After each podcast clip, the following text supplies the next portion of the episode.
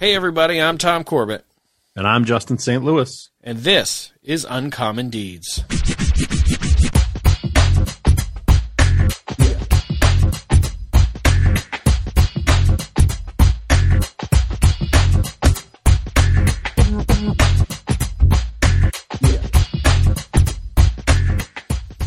Welcome, everybody, to another episode of Uncommon Deeds.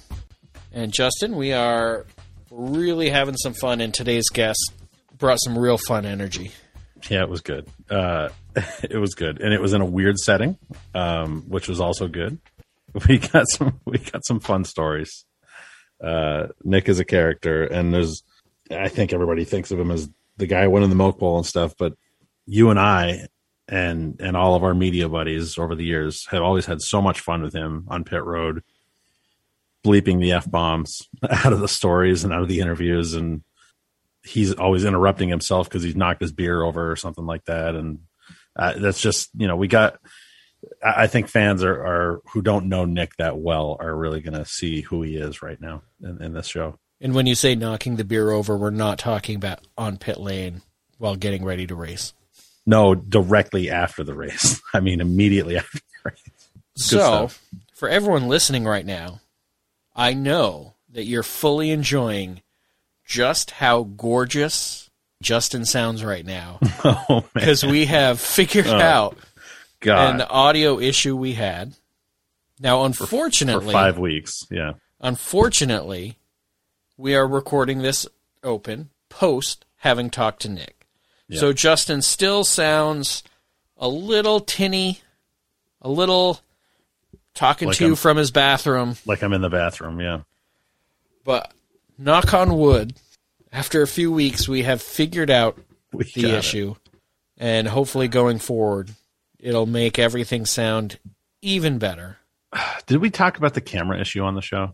I don't think we did. So we record this over Zoom. So Tom and I can see each other, and we can usually see our guests too um, while we're recording. But we're having this feedback issue.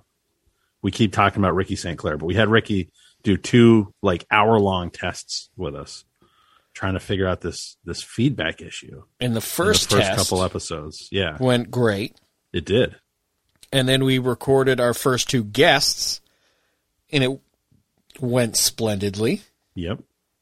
and then we got together to record just our opens and we kept getting this Oh, it was terrible. just We like, awful like We'd go for two minutes, and then it'd go and and just anytime Die. justin talked and every time that I talked. and it was only when justin talked we could not you know what? Our out. our our trailer episode it did that. We recorded that stupid trailer episode like twenty damn times, yep and we couldn't figure it out. But then it started going fine once we had guests. Well, it turns out yeah our wives know way more about this stuff than we do, and they're not even involved. yeah we did two hour test Ugh, with ricky horrific. just trying to figure it out, and it kept coming and going, and we, there was no, there was no solution. No, And then my wife just happened to say, like, "Oh, do you use that camera that I got you, or we got for cheap on Amazon or something when you're doing your interviews?" Because she knew we were having issues. I'm like, no. Well, yeah, I only use it for the interviews. And then, like, it clicked. I'm like, whoa.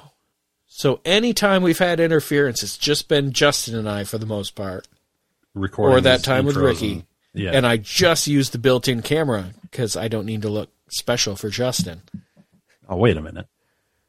And I, I'm glad she said it because I was at the point and I had messaged Justin. We were going to cancel The- the show. No, I said, the only thing I can think of is that whenever we have guests, I wear a hat. and I was saying it, you know, in jest, knowing Yeah. probably not the issue. But out of nowhere, the wife, do you use a camera? And I was like, oh. So we put in the, we did one more test where we put, plugged in the nicer camera and it completely went away. And I talked to the company that owns my fancy mixer, and they couldn't really tell me anything. No no one could figure it out. And it's I, some I spent kind an of hour. I spent an hour on on Zoom help chat yeah. and randomly somehow we were getting interference between the built-in camera on my Mac. which has no audio.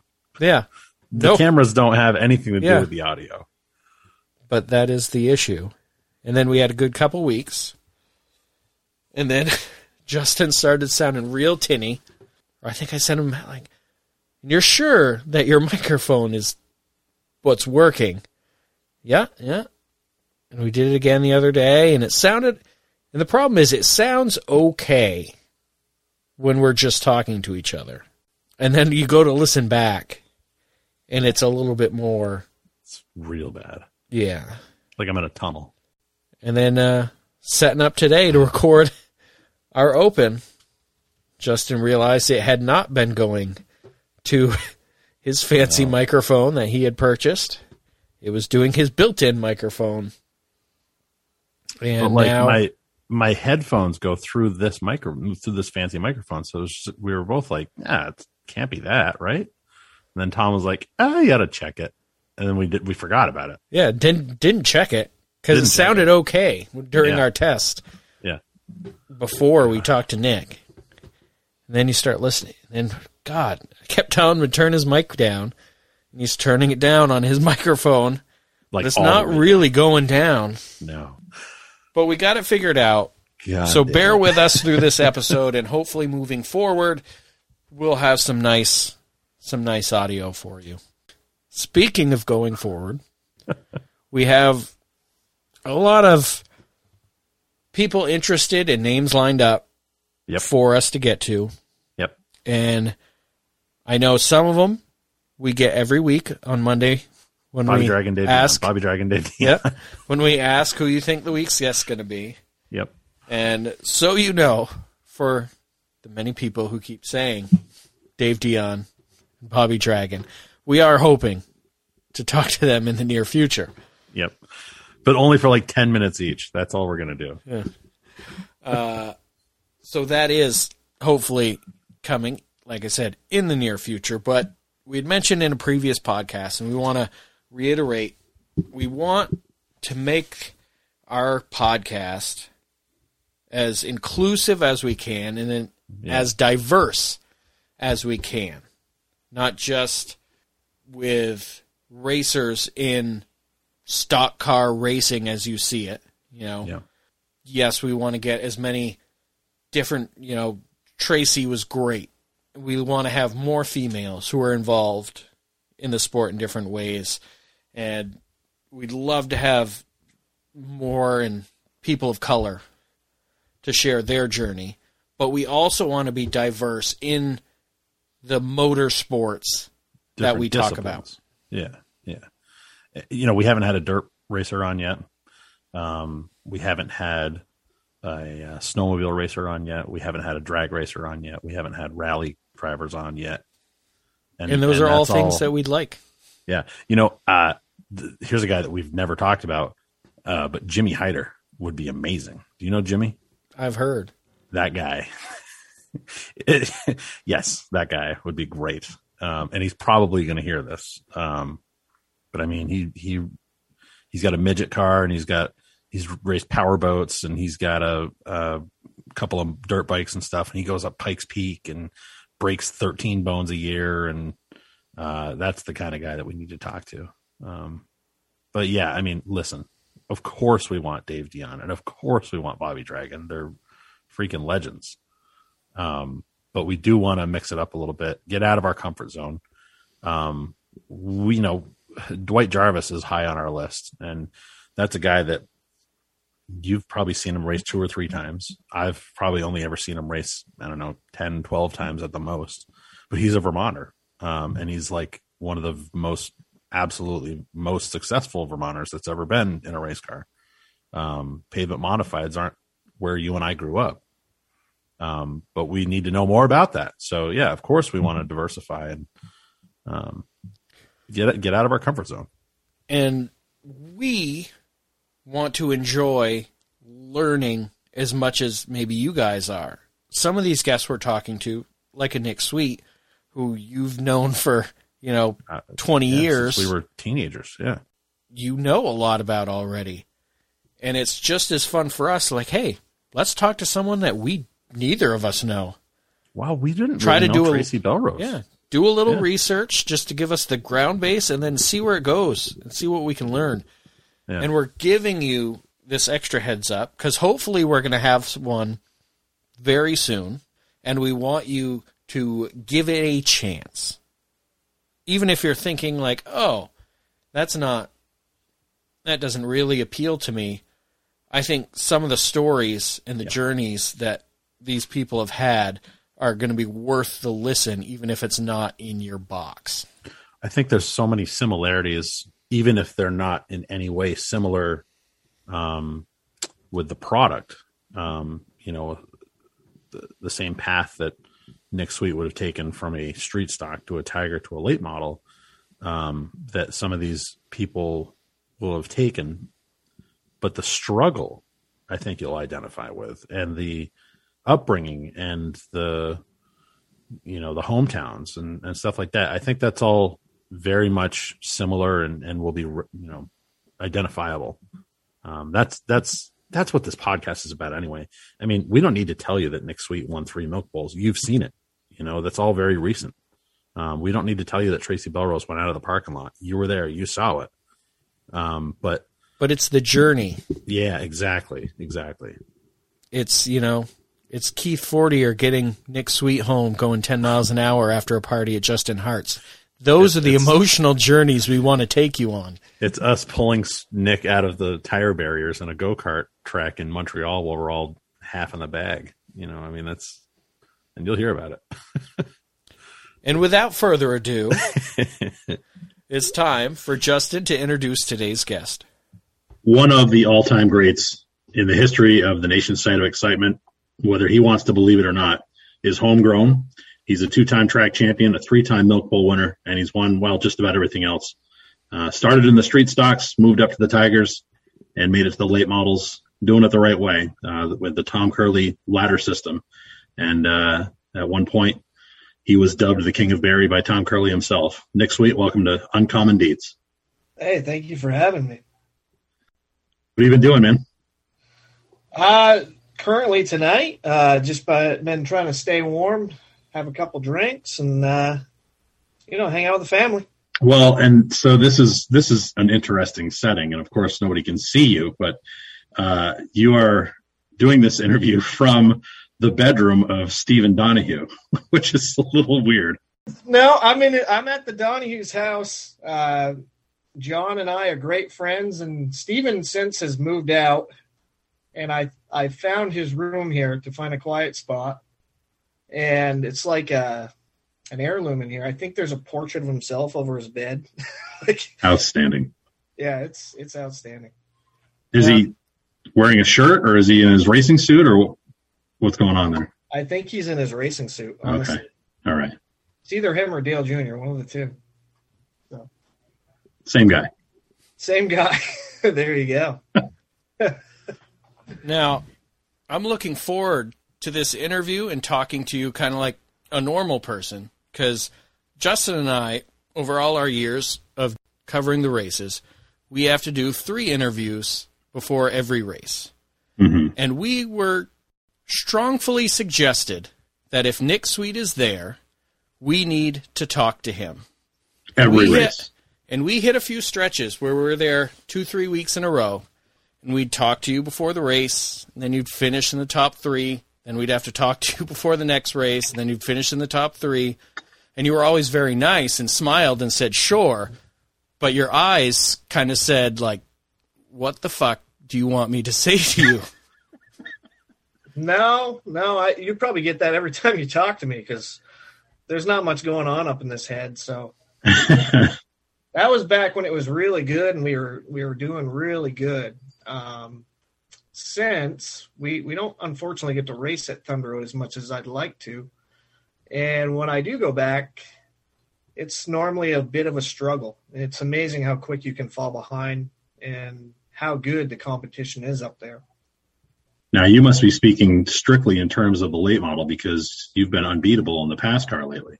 Yeah, well, the pass car I drive on a normal basis and I'm really fortunate to get to do that. Um, and I think when you you race a car on a normal basis and get acclimated to it, I, I've been fortunate to have some success even at, in this past year. In the years before, we kind of sucked a bit, but we're we're getting better and better every year.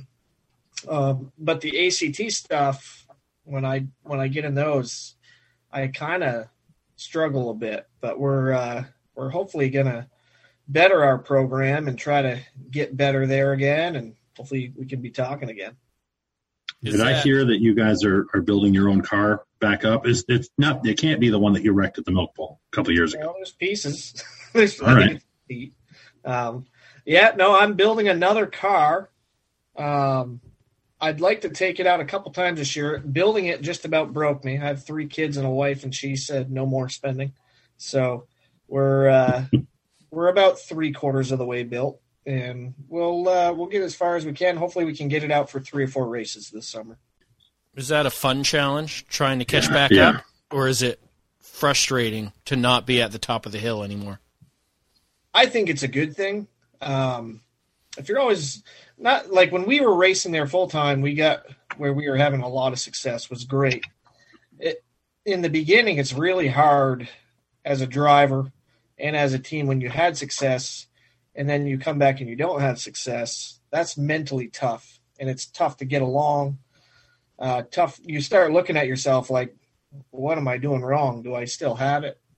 Um, and then you get past that, and then you start getting into the the rebuilding process and trying to figure out what what do we got to do to make it better for ourselves to make some success.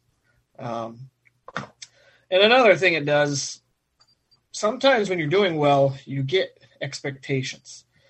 Um, expectations are good, but if you start getting high expectations and you don't meet those expectations, you leave the track disappointed. So it you kind of revamp everything and think about what are the real reasons why you're doing it.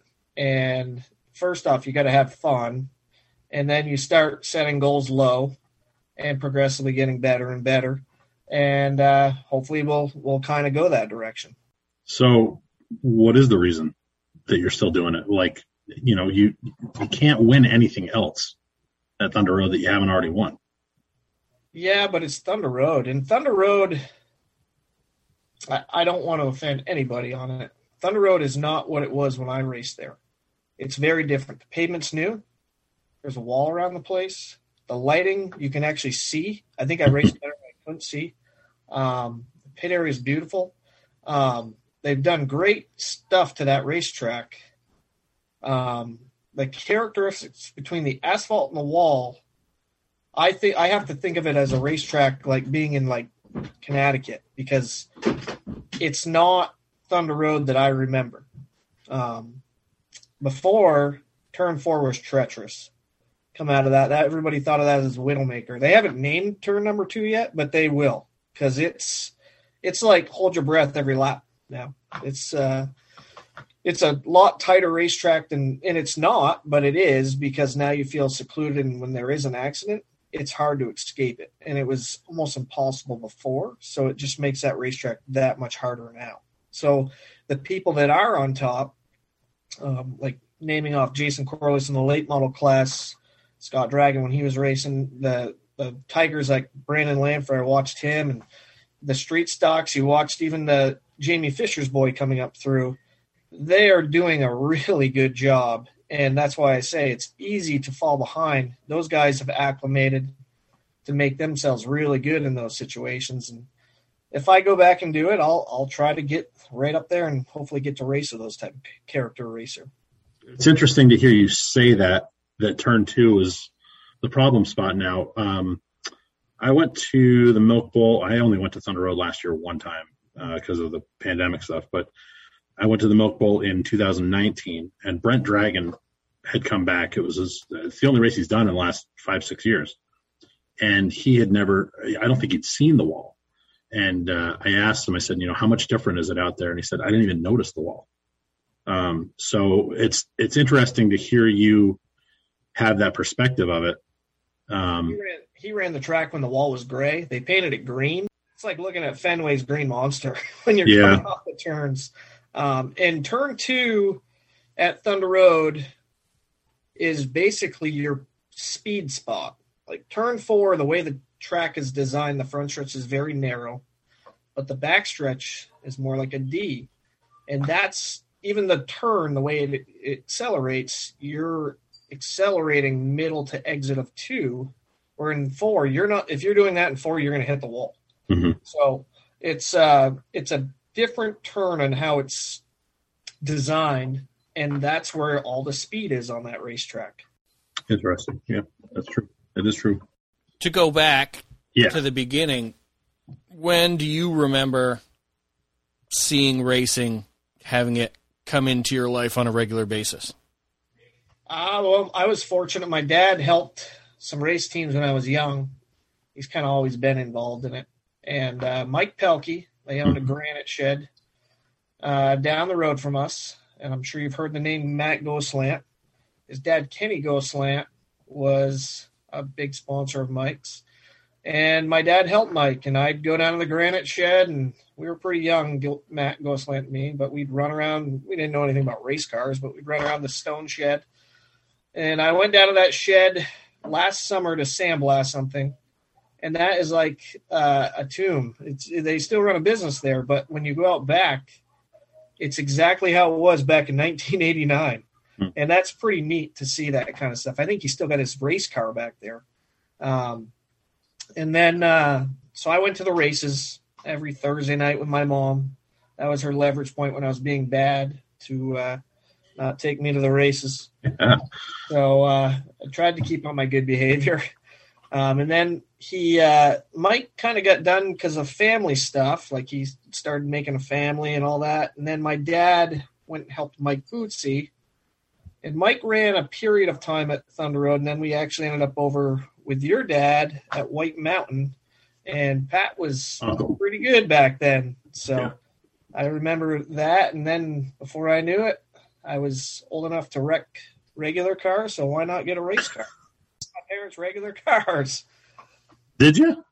Oh yeah, yeah. I was. I remember one. I. uh It was like, I think it was Christmas Eve. I was coming home from my girlfriend's, two hours late, and uh I had to make up some time. It was an icy night, and I hit some ledges with a car. Ooh. So, and I don't recommend any kid do this, but I kept going. So I brought it home. I went to turn the blinker on when I got home, and the blinker stayed on. I knew that wasn't good. I Didn't know that much about cars. I so I pull in that the driveway and get in the house. My dad's like, "You're late. We got bigger things to worry about." I said, "I just went right to my room." we worried about that on Christmas Day. So it was uh, that was one of the fond stories I remember of being young. What kind of car was it? It was a Honda Accord. Real babe catcher right there. yeah. Unbelievable. Uh, My first car, it was uh, a van. We called it the Beaver Eater. It was uh, wood paneling siding. Windows wouldn't roll down. Uh, V6. I remember that. Studded tires in the summer. It was uh, good. that was a nice car. Really good. Yeah. but the wrecking didn't stop because you you went right to enduros. I did. Yeah, we uh, actually, and this is another story. I actually wrecked a personal regular car, and the fan might still be alive. I, I there was this beautiful Camaro at Thunder Road. It was like a 1981 custom car. I remember walking by it after the races. I was helping Kerry Henry at the time, and you I love him. I love Kerry Henry. Yep. He's a great guy. But I parked my car. You know where all the campers are as you're leaving before the tree line. There was like ledges there, and I parked my car near a ledge, and it was low. It was a Toyota Camry, and I happened to hit the ledge, and it for whatever reason it hurt a brake line on the car. And that beautiful car that I saw walking by, I hit it Ugh. I was pulling down in the line and I lost the brakes. And uh, it was like a week later I decided to race the enduro. I couldn't do any worse. so we uh, we got an enduro car and uh, from there I was hooked. But that I mean, you almost won, didn't you? Was it the first year or second year? But you were leading late. The second year I almost won. Yeah. No, we uh, that's when I really decided I wanted to get a race car. Um, it just gave you a feeling that I don't even care how I did. Just the one thing that I probably had a little different eye view than most. When I got on Thunder Road for the first time, I still remember to this day. You're thinking, look at all the, to me, all the famous names that have been on that place, and now I get to go out and drive around this place. And I remember the first time out, I thought I was going so fast. And they threw the yellow flag to go in the pits, and I, in practice, I think I hit the wall trying to put the brakes on. So it was you just you uh, you learn all those little things as you go up through, and uh, that's what got, I got started in. That was probably some of the most fun I ever had. And then uh, the street stocks came along. This is 2003 now. And I remember, I will never forget it because I, I didn't even know who you were, but you showed up at my trailer at the last race of the year and said, Hey, you got a, whatever it was. I think you were looking for a, a carb hat or something like that. And, uh, or an air cleaner. Yeah. Yeah. And, uh, you came up to my trailer and you're like, Hey, uh, do you have, do you have one of these? I'm building a car for next year. I need one. And I mean, you think you're goofy now. You should have seen you back when you were 16, 17 years old. You ever And- seen on the road? I had braces. I was a mess. Yeah. Well, we're going to get to that. Um, but I said, yeah, I got one. And I gave you, you asked for my address. I gave you my address and then I forgot about it. And then one random day, here you come knocking on the door and you're like, Hey, I'm here for that uh, air cleaner. And I'm like, who are you again? and then you're off and running. And then you kick the living shit out of us the next year. I mean, from, from almost day one. I was really fortunate. I I was uh, my my dad and I built that car together, and my dad had very good fab skills, and he had been in racing, so he kind of he's taught me a lot of things along the way, and slowly I kind of started taking over a little bit, a little bit, and now I work on them all the time, and my dad still comes and helps, and it's great. But he he's definitely he he helps as much as he did before, but now I do it as my full time job. So it's hard for him to get down and do everything that I get to do. So it's pretty neat to see how you kind of just grow and grow and grow as you go through the years. When do you remember getting some confidence that, at least in street stocks, you could race better than just about anybody else? Well, that that's pretty nice of you to say, but it was I wasn't uh, ever. I still to this day don't think I can race better than anybody else. We try to prepare things correctly when we go to the racetrack, and I learn every time I go on the racetrack, whether it's even just a minute thing, um, how a car feels, uh, braking. Like there's so many things, and I, I hear it all the time. Uh, street stalker will come down to me and say, oh, I can't wait to move up. And I try to explain to even if you're racing an enduro car to a street stock, you're still doing the same thing that a guy racing a cup car or maybe it not be as long distance and as technical, but racing that's the beauty of it. You can be in an enduro car or a street stock and still get the same enjoyment and fulfillment out of it as the guys that are doing it as a profession. That's the beauty of racing. How much, how much did you actually know when you first got into a street stock? Nothing. nothing I knew I knew how to wreck regular cars, and uh, I'd watched Mike Bootsy over at White Mountain, and I knew nothing about lift points and all that, but you, you at least watched it, and it was an interest of mine. Um, the one thing that, and it it's terrible because I, I used to pick on people for it, like the iRacing thing. You hear a lot of people iRace now, and back then my parents, my dad worked for at the time. I think it was the same company, but it's been bought out so many times. I think it was Simquest or McAuliffe back then. But in '95, we had a computer, which was pretty abnormal for a household at that time. Mhm. It's a gateway, whatever. But it had we had this like a it's not a simulator, but it was a NASCAR game. And my dad, he would come home and I'd be punching the steering wheel, and he would kick me off. And so, That was the game with Ned Jarrett, right? what's that? For Papyrus, this was NASCAR racing. Ned Jarrett did the voiceover. Yeah, Yeah, but I have he, uh, he actually taught me, even though he didn't realize it, he taught me skills. Even though you get mad and want to throw a temper tantrum. Usually, the people that get mad behind the wheel are crowd pleasers, by the way. But he taught me if you get mad, you, especially on this video game, I can kick you off. So same thing. It just kind of grew me at a young age, and he, he didn't even know he was doing it. He was doing it for a parenting skill because I look absolutely absolutely ridiculous yelling at a computer, but it was just a good technique that you don't realize it taught you skills at a very young stage. But that's the extent of your knowledge was how to not get mad. yeah, pretty much. But I'm telling you, I think, yeah, you got to have skill, but I think 90% of racing is your attitude. If you go there with a cruddy attitude and you're mad at the world, it's probably not getting any better on the racetrack because you're not going to have any patience. You're going to make poor decisions. And like I say, those are the ones the fans love to watch because they get out and they punch the car, throw the helmet at somebody. Um, but if you have a good attitude and you go there with the right attitude, and I believe Gary Mullen in the street stocks is one of those guys that has a great attitude. He yeah. goes there. The open face ski helmet is classic. Like I want one. Like if he autographed it, I'd put it up on my shelf. And uh, he's just got a great attitude. He's he's one of those guys. He's just there for the right reasons. Yeah, he's there to win, but he's there ultimately to have fun and better yeah. his craft.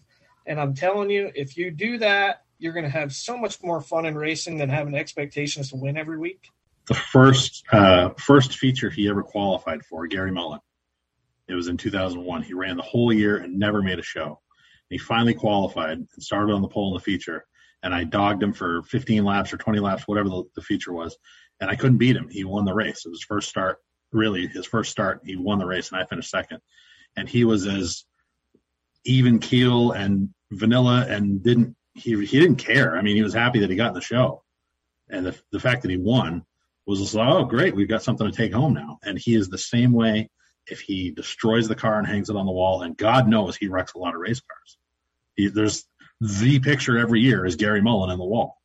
Um, but he, but you're right though. It's about the attitude, and he is the shining star of any division in that pit area. The beauty of racing, Justin, is you don't realize it as a driver, but your character comes out no matter how you can control it or not, eventually it's going to come out. Whether you're a hothead, a Gary Mullen, um, the guy that just doesn't think, which I love watching those guys because they are the guys that are like awesome to watch, in my opinion. um, and then you get to see the guy that he starts off that way and he starts learning and he gets better and better. And I can't think of one that comes to name right now, but I know that you just and I, I believe I I get to learn this stuff. I remember you and I would go to races to Groveton to watch Wiener bite his tongue off in practice, but he won practice. he hasn't changed bit. oh yeah, yeah, absolutely. You remember that day? I remember. I remember all of those trips. And did you uh, play any sports growing up, or were you just kind of the kid on the side? No, I did play sports. You um, kind of look played, like a small hockey player, if I had to guess. I was a hockey player. He was a hockey player. Yeah, I was a hockey player and I was a baseball player. Um, not a very good baseball player, but I had fun doing it. We had a season.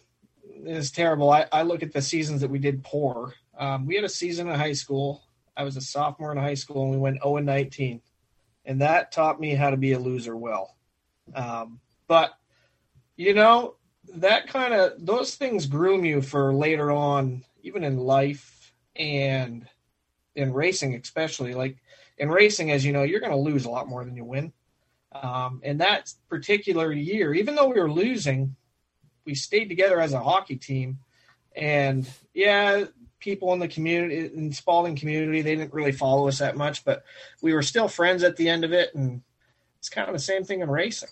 Did it translate easy for you in terms of the social aspect of being at the track and being, you know, door to door, trailer to trailer, and everybody's talking to everybody? Were you cool? I'll go talk to this guy three trailers down. No, I was pretty quiet when I first started. I, believe it or not, uh, when I first started, I, being in front of a big crowd, I was actually really nervous. Um, I didn't do well with that kind of stuff.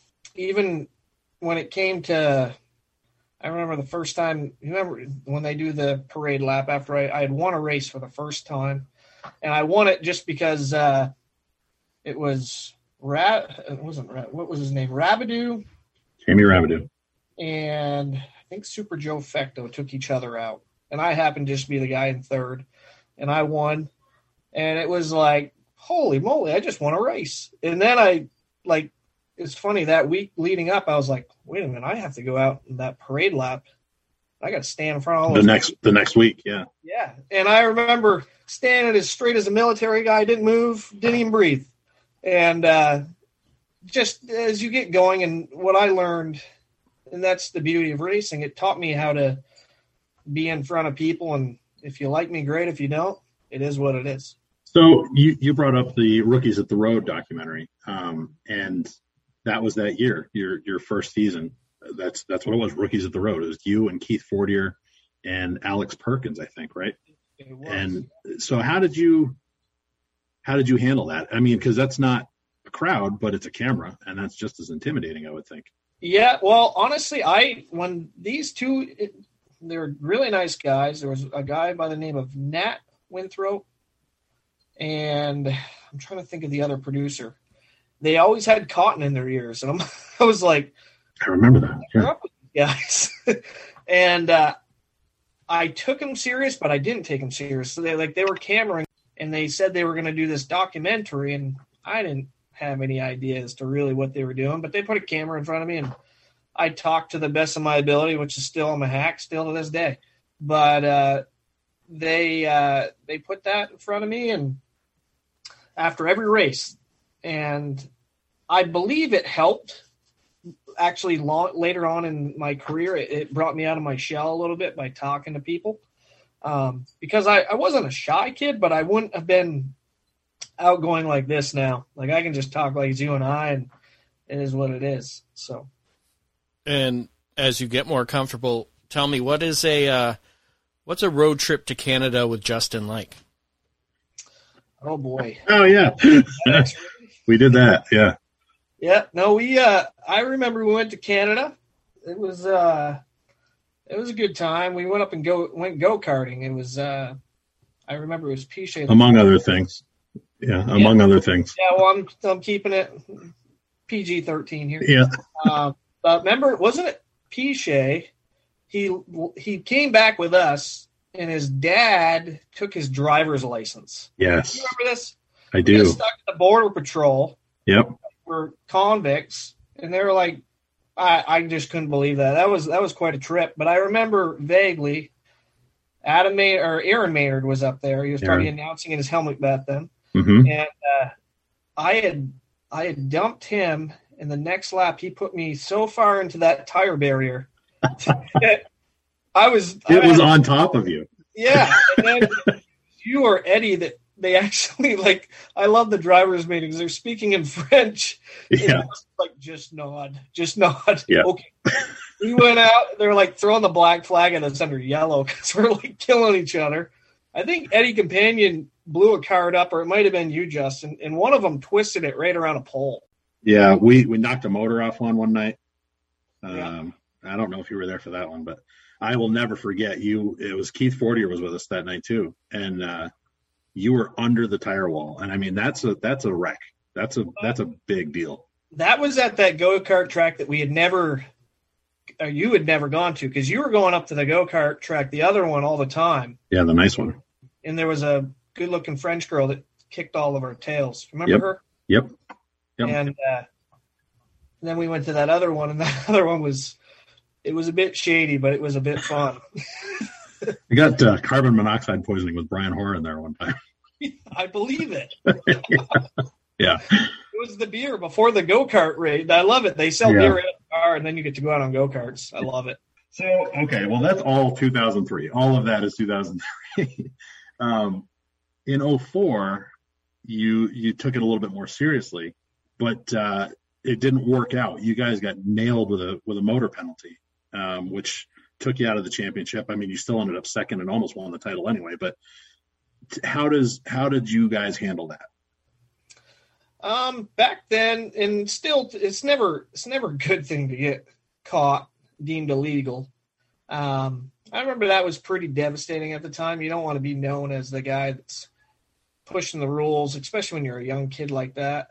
And I was really against Tom Curley. Kind of groomed that into everybody. He hated cheaters, and uh, we unfortunately had some Keith Black Pistons. I remember we were all in tech that night, and they, I think they, they not only disqualified me, they disqualified a couple others.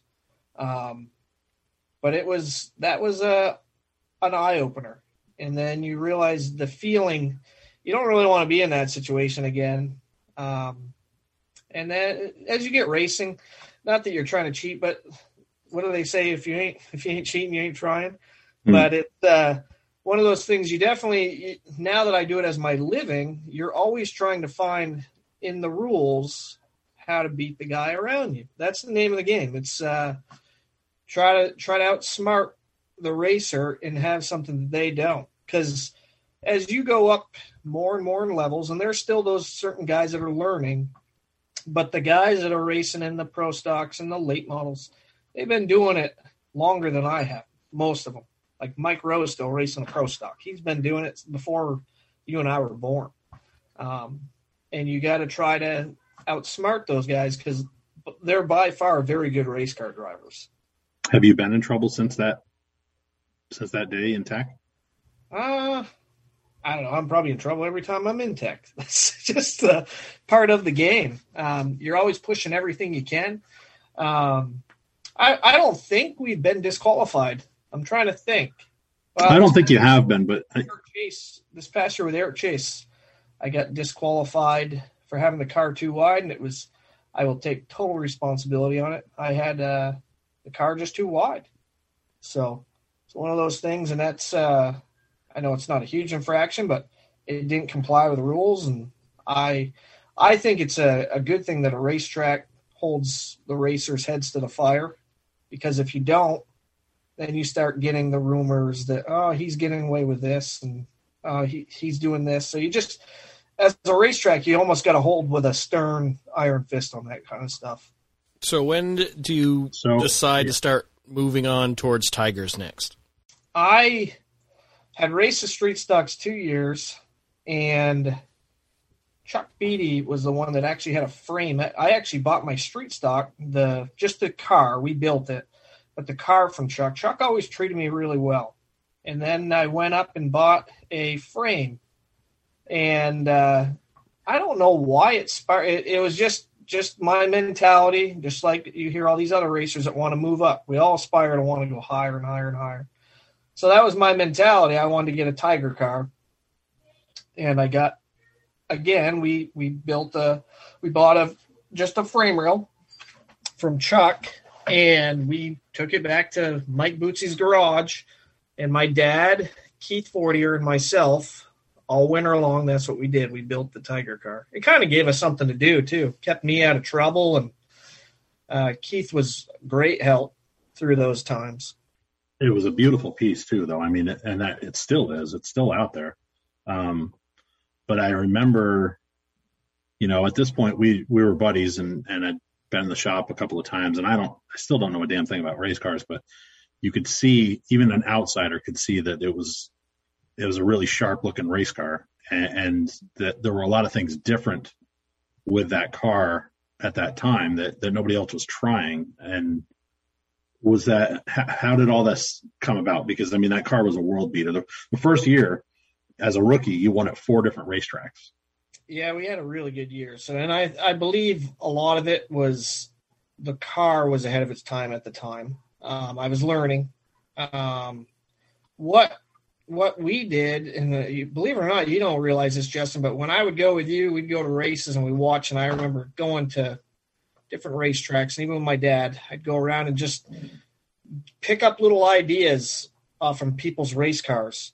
Um, the A pillar, I, I saw on the internet that you guys had a feed on that car, and the A pillars, the design, it had come from a couple different people. Jeff Taylor had built it so he was trying to build the A pillar out a little bit so it gave the driver head clearance if they ever rolled over, in my hmm. assumption. And I did it for that and to try to find vision out the left side, like when you're going into the turn. I don't know if I'd build that anymore like that, but at the time that was my theory. Anything that we tried to build our cars with, and this has always been my mentality on a race car, there needs to be a purpose why that item is on that race car. And then you got to start thinking about, well, can I make it stronger and lighter? That's really race cars. When you simplify everything, really, really simplify everything, it comes down to trying to make mechanical grip and go around the racetrack as fast as you can. And it, you got to have horsepower mechanical grip. So if you can do those things, you're going to beat the guy around you if you can if you can make those better. Granted, you still can make poor decisions as a driver, but that's where you you have to hone your skills and make yourself as a driver better too. And are you starting to enjoy the building process as much as the racing at this point? I do. Um, racing, and it, I never would have said it. Probably, I was very fortunate. Eric Chase needed somebody to work on his race car, and uh, I don't know if he needed it, but he he had he actually the way we met, he couldn't make it because he was gone to a business opportunity or something at one point, and he needed me to drive a car, and I met him through driving his car at Beech Ridge, and uh, I act, I happened to do okay. I started 28th and finished seventh. So we got talking, and then he put me in the car for Loudon, and we went out and. Oh, hold on, hold on. You hadn't met him until that point. I had raced against him, but I really hadn't met him. He just called me out of the blue. Eric was that way. He yeah. he had got pay a drive his car one time. He just called me out of the blue and said, "Nick, I've raced against you. I can't make it tomorrow. You want to race my car?" And I'm I'm thinking this is too good to be true. Like, what's the catch here? And he's like, I was like, is there anything like I'd have to pay? He's like, no, the trailer's there. I'll have uh, at the time the guy's name was Marty. Um, he uh, was a truck driver. Dave Paya was the crew chief. So it was Dave Paya, Marty, and my dad and myself. We took in a truck and we went to Beech Ridge. And Dave Paya, he's a smart guy. He is a character, old Dave. He uh, the thing that I remember, we so we're loading up to go out to the infield, and Dave doesn't. He's not. He's not going to bring out the pit card. It's him. And uh, my dad's like, okay, well, you're gonna bring a jack. He's like, yeah, I don't even think I'm gonna bring a jack. He's like, come to find out, I'll just, I'm not even take a tire. By the time the other teams know it's gone, it'll already be on your car. it's like, okay. So he, uh, my dad came across the radio. I don't think Dave had his radio on yet. He's like, Nick, just don't pit. if you have to pit, just take a hard right and go to the trailer. so we we ended up finishing seventh that night. Started 29th. Uh, it was that was how I got to meet Eric Chase, and then he let me run his car at Loudon. We ended up finishing second, and it just kind of snowballed from there. We're we're getting a little bit ahead of ourselves, and I do want to talk more about Eric later. But um, you know, let's let's go through your your Tiger years because uh, again, that first year was was just outstanding. Um, Kane and Lee, Airborne, and Thunder Road. You you went to victory lane. Um, the second year, it looked like you were going to be, you know, the guy to win the title. Um, won a couple at Thunder Road, uh, Sanair. I just totally blew him away at Sanair. Um, and then you had your real first big wreck. Yeah, well, that year, 2006. yeah, that was 06. I was doing really good, but behind the scenes, I wasn't doing too well. So at that time, I was busier worrying about chasing around women, and then I happened to meet my wife, and uh, I wanted to hang out with her more, and I wanted to race at that time. I was just at that age that that was kind of more exciting to me at that time. It, there's times it still can be when racing's going bad, but um, but no, I uh, I did have a big wreck in midseason, but the chemistry. So my dad has supported me all the way through, and I remember I wasn't putting enough time in at the shop back then. And uh, he even told me, he's like, you got to make a choice. Like, if you want to go play house, that's fine, but don't don't expect me to continue to carry you. And it, we had a lot of behind the scenes turmoil back then, um, and it it just kind of I knew I had to grow up, and you had to you had to make a choice if you were going to do this. And we we unfortunately struggled most of that year. Um, and at the end of the year, the last race of the year, I think we won. We ended up winning the race. and uh, that that gave us a lot of life going into the winter kind of deal. But I remember that was our green car. I painted it. I think Mike Rowe had a red car that was very similar to it, and Jeff Taylor was green, the signature green. And I've always been uh, those guys have always kind of been my mentors going to watch a 250 because that's what I used to go up and do with Keith and his dad and Larry would try to kill us on the way home from Oxford every year, going about a hundred. yeah, yeah. So uh, we'd go there and watch a 250, and that's how I I kind of really mentored a lot of those people, and still do. From a distance, because I think around that time I started helping my cousin Sean. He had a short stint there in Tigers. It seemed like you guys had an incredible kind of click in that Tiger division. There was, you know, you, Chipper, Justin Hart, and Joel Hodgson was there, and it just seemed like you guys were all having fun, and everybody was willing to help anybody. I feel like I saw Chipper drive about four different Tigers trying to figure out how to help people set it up. Well, believe it or not, that big wreck that I had, when you say it's such a tight group, uh, Smitty, Joe Steffen's car owner, he called me, and I didn't know these guys that well. I knew Joe a little bit, and we didn't really have any problems on the racetrack, but I didn't know them. And Smitty called me. I was working for Benoit Electric at the time. I still remember it. I was at Porter Hospital working. I got a phone call, and Smitty said, "Do you want to race this Thursday?" I was like, "What?" I'm like, I, "My car's not going to be ready." He's like, "I asked you, do you want to race?" I didn't realize they had a backup car, and they actually put me in their backup car that that next week. And that and the I said, "Well, what am I going to owe you?" And he said, "Honestly, what you're going to owe me." He rent he used to rent the ice at UVM, and he'd go out in his Hawaiian shirt and his skates in shorts and shoot pucks. Mm-hmm. And I went out with that, and I would do that today with that guy. He's a great guy, great guy, and uh, that's that's the beauty of this Thunder Road racing community. There's a there. He's one of amongst so many great people that are involved in this community. We're so fortunate, and it's the history of it. And when you said Sean and Chip and all them, and that just brought back a ton of great memories. I remember we'd go to Justin Hart's trailer. He lived in Williamstown. We sit around the fire and burn all the black oak there from the, the season before, the race tires there, helping the atmosphere. The uh, black oak. and, uh, I think Justin's place, that was my first place. I remember Keith had to drive me home. I was probably trying to get together with Rachel at that point or something. Who knows? And uh, I remember uh, I was like, slow the car down, Keith. I'm, we're we're gonna wreck. We're doing like 10 miles an hour. I ended up throwing up on the way home. That was Justin got me initiated right well.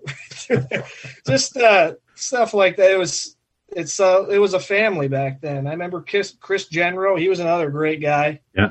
Show up at the racetrack with his Daisy Duke shorts on. Long, yeah. yeah. Go out and kick your tail with his Grand Prix Pontiac. so it was uh there were some characters and that that's what makes Thunder Road so great.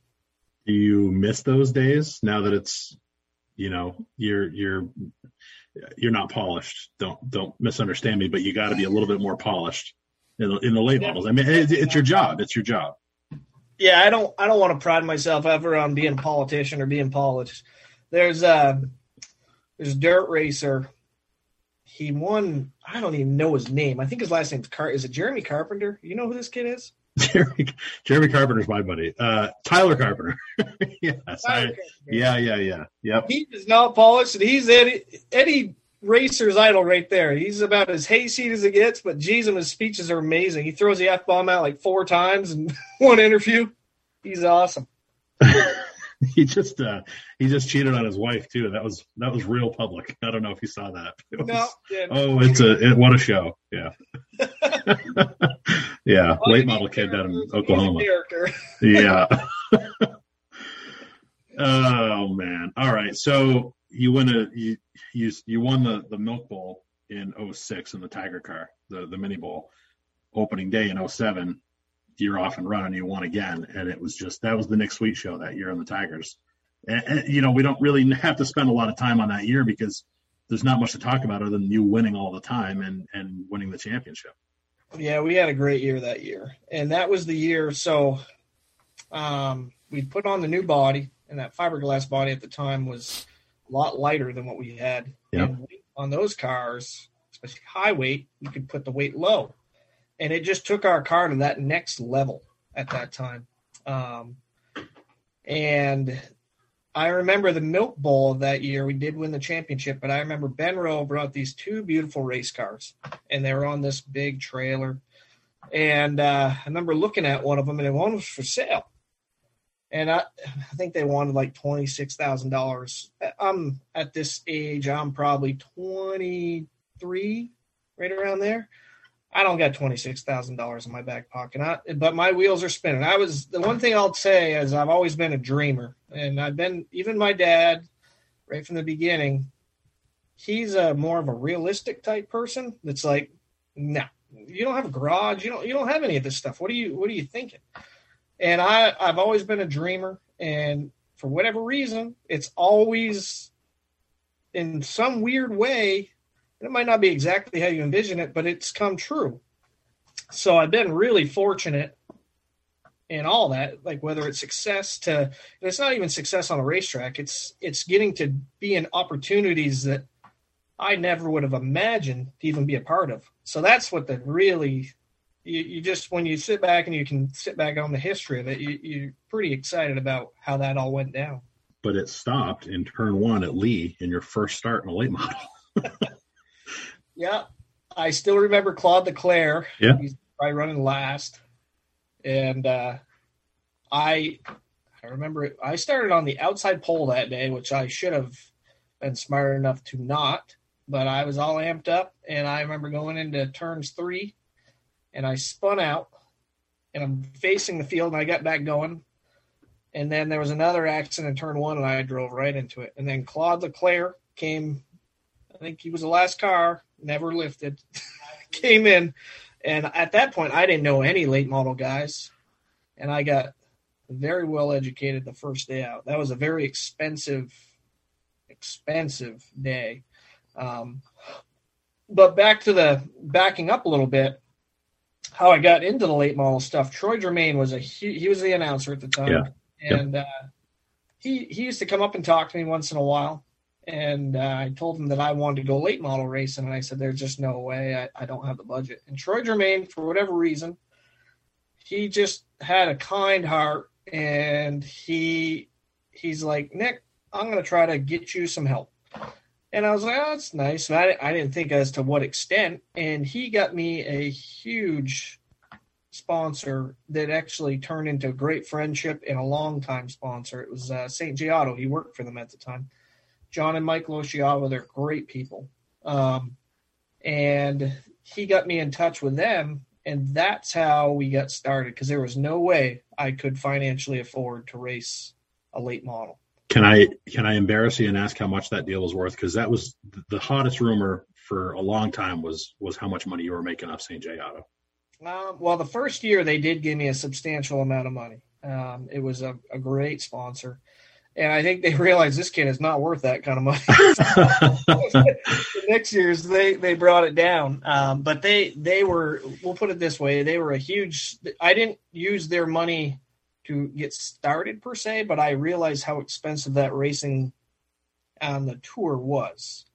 Um, the first year after buying everything, I remember going through and doing my taxes, and at that time, it was not and the tour is still really prestigious, but at that time, everybody had to have uniforms and everybody had to have flags, and it, it was just everything was really professional looking. So all that stuff means money. So you got to spend more money. I had to buy radios. I had to buy all this stuff, and I remember after the whole season, I think it was like ninety thousand dollars, everything all total that we spent racing, building, like buying the car, all that, and it it scared me. I was like, oh my god, I can't believe that's more than my house was worth at the time.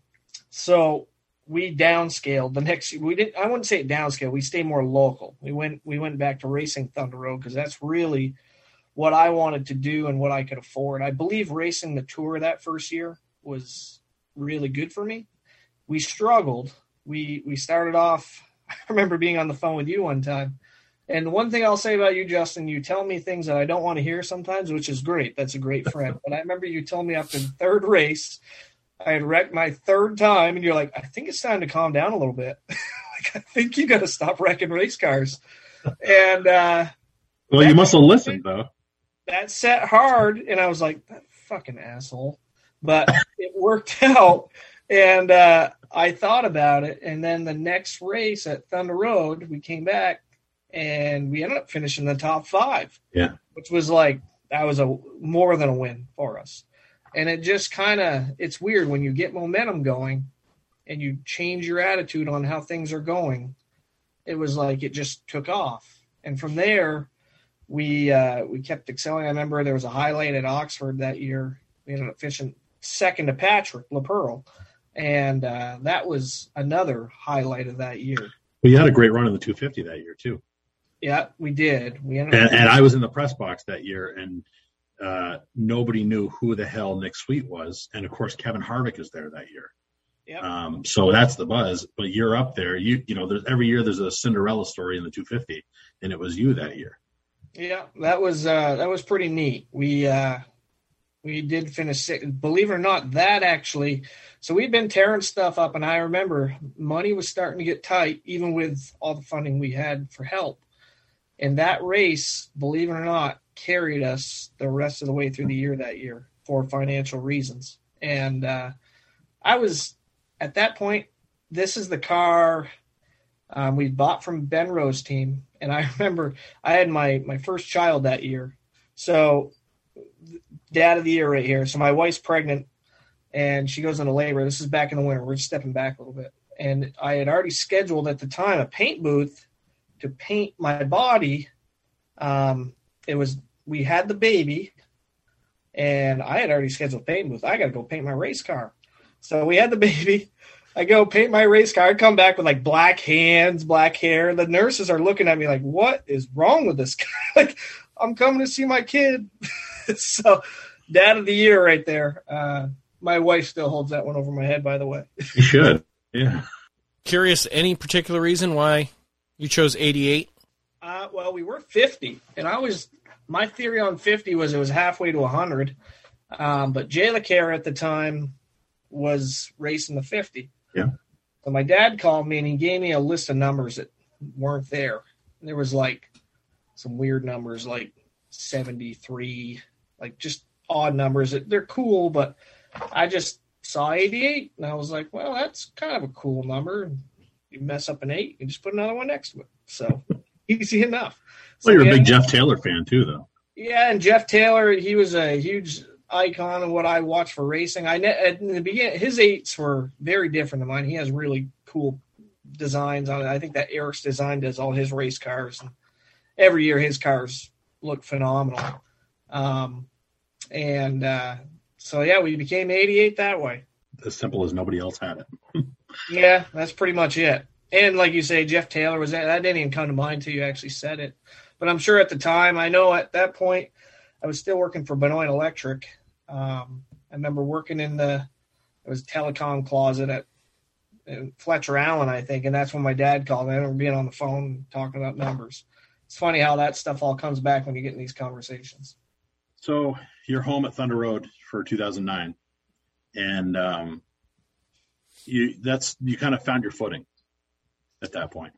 Yeah, we we still that year we struggled a bit. We had some great success at that time. Um, I remember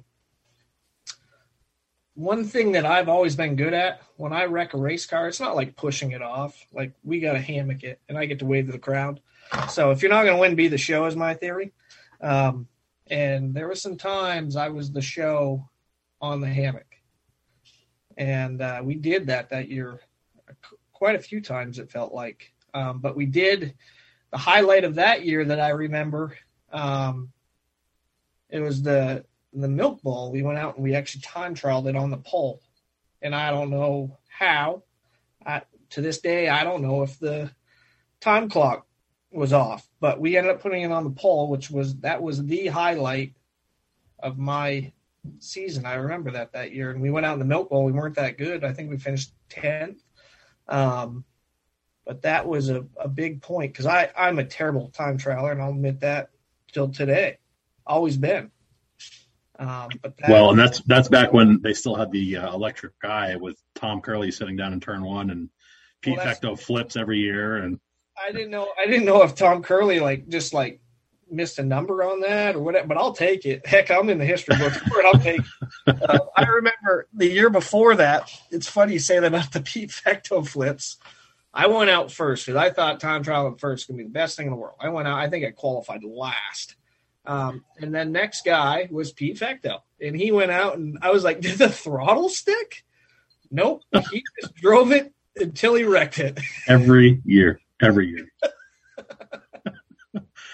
You know that motto: "If you're not going to win me the show," he was Yeah. it. That was it.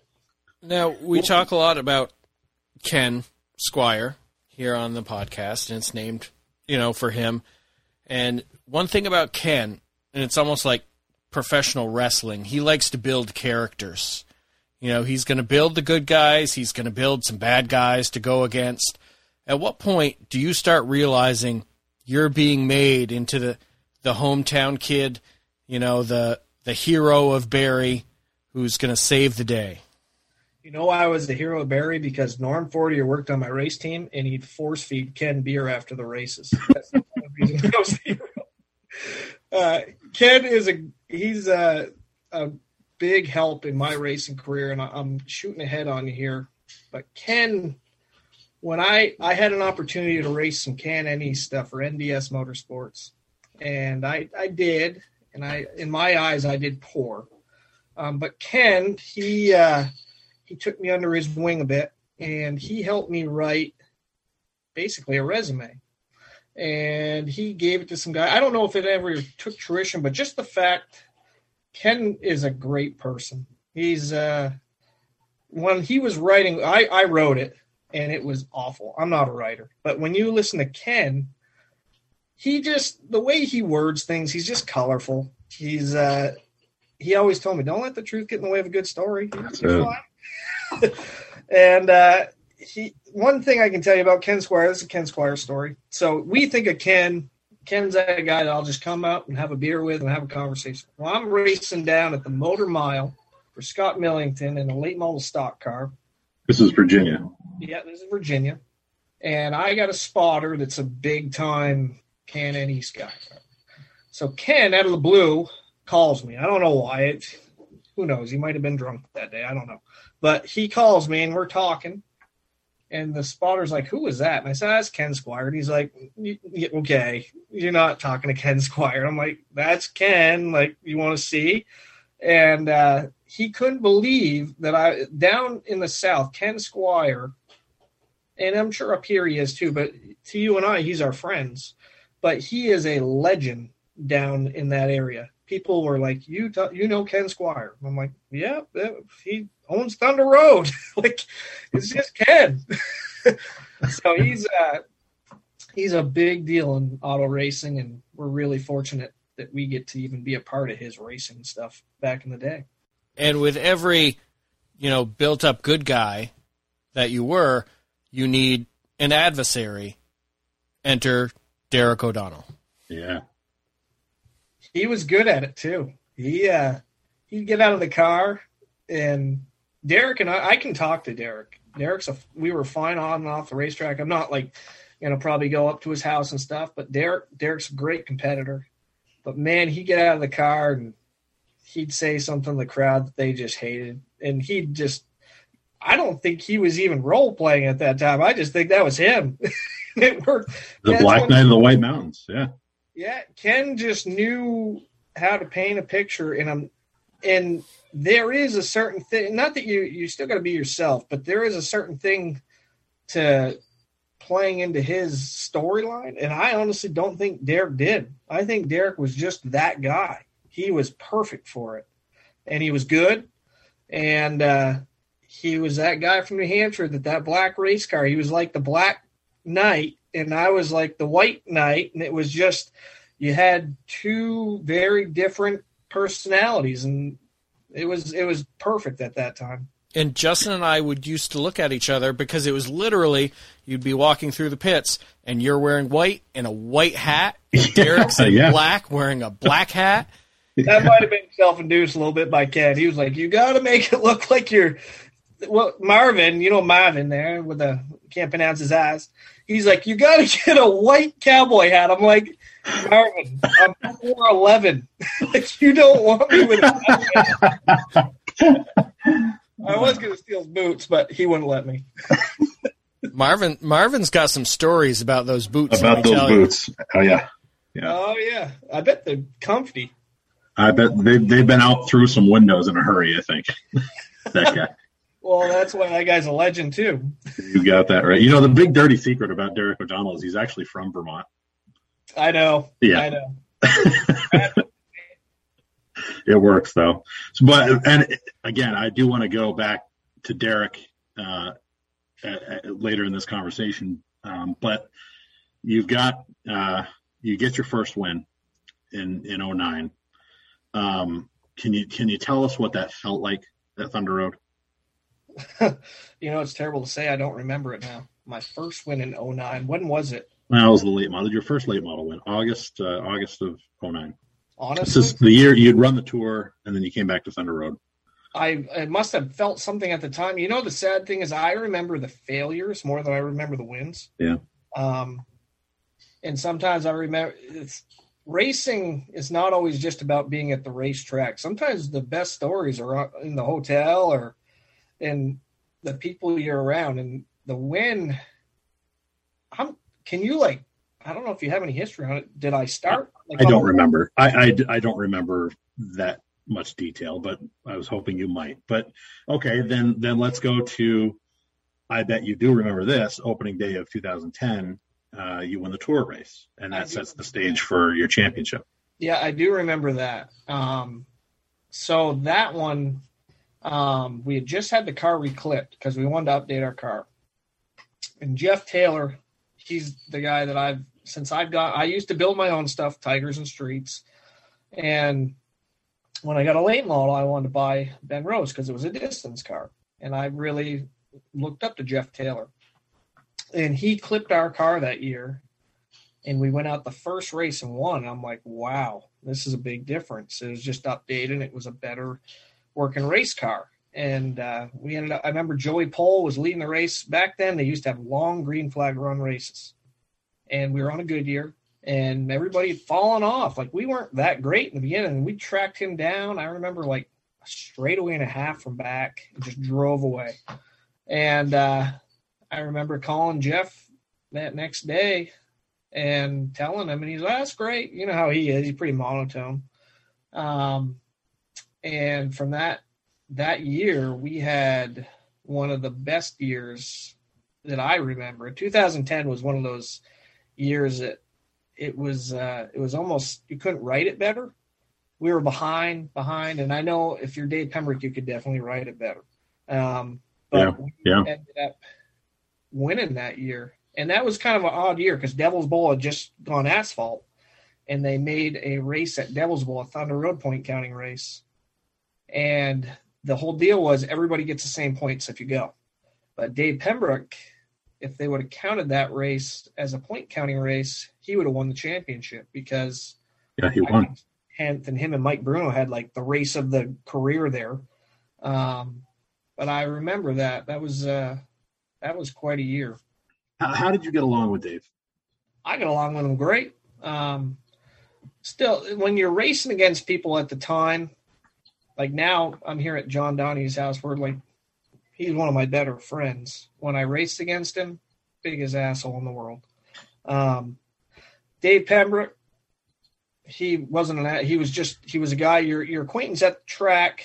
And the the more and more I get older, I find that I'm more friends with these racers. And I see the kids right now that like if you watch like the gravel kid for instance, he comes to mind to me. He kind of reminds me of myself when I was younger. Like you you're acquaintance with him, but you're probably not hanging out with him because you're just you're still focused on all that not that you don't focus on yourself now, but you're focused on a lot of other things at that time. You have different aspirations. Now you find that you're all doing this together and you're all like, especially John. He's he's a lot like me. We do a lot of other things besides racing. Like we'll go out and snowmobile, and he's great with my kids. We got hockey rinks here, and we come up here a lot. So it's uh, you just find you you form great friendships over the years with racers.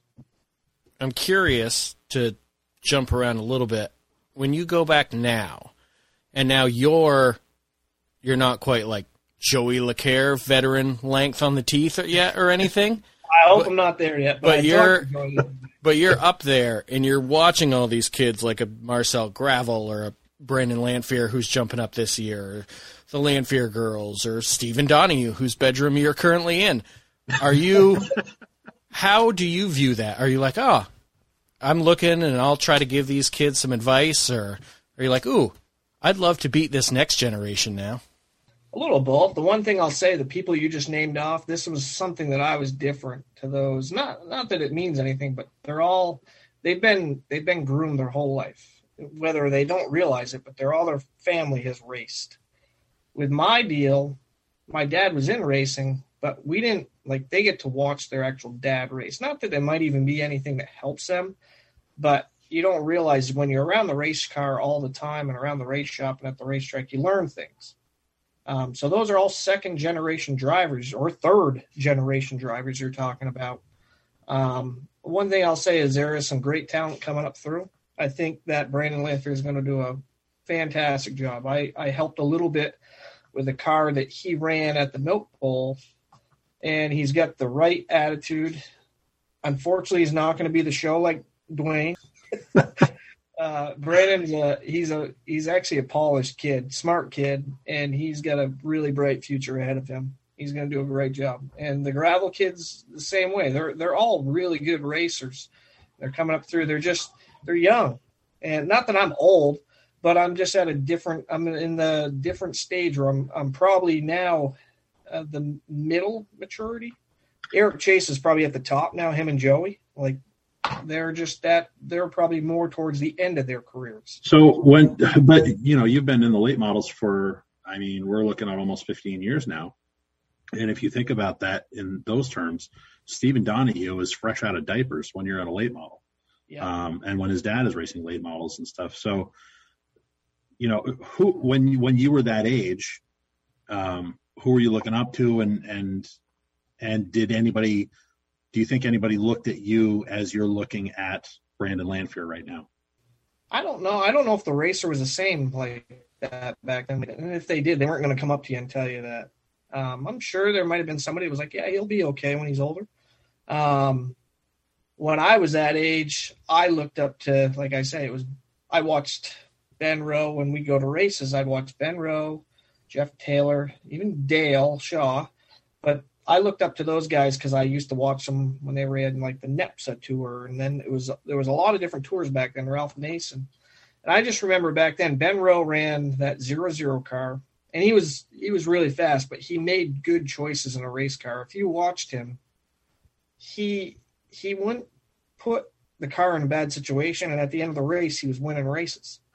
And if you watch people like that, you can sometimes learn a lot just by watching a race and looking at people's different characteristics and telling yourself, I don't want to be like that guy, or I do want to make that decision someday. And you mentor those type people. They don't even know you're doing it, but you are. By 2012, uh, you've got your second Thunder Road Championship.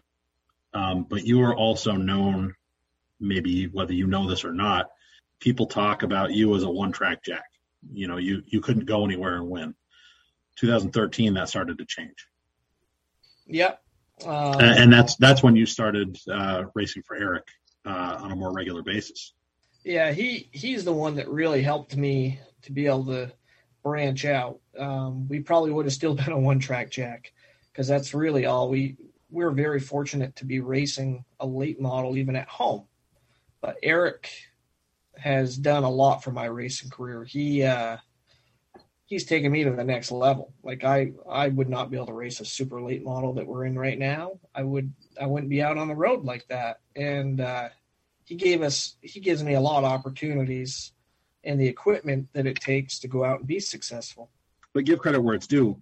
In 13, you came down to Devil's Bowl. Um, there was the Vermont State late model uh, championship, which was two at Thunder Road, two there, and uh, and you won, you know, everything in sight at Devil's Bowl, but you also won uh, a race at well, I don't know if it was 13 or 14, but uh, you won a race in Eric's car at Beech Ridge. Um, you had won uh, the Fall Brawl at uh, Groveton, and you started to kind of really, you know, spread your wings out a little bit. What was, what was, what, how'd that happen?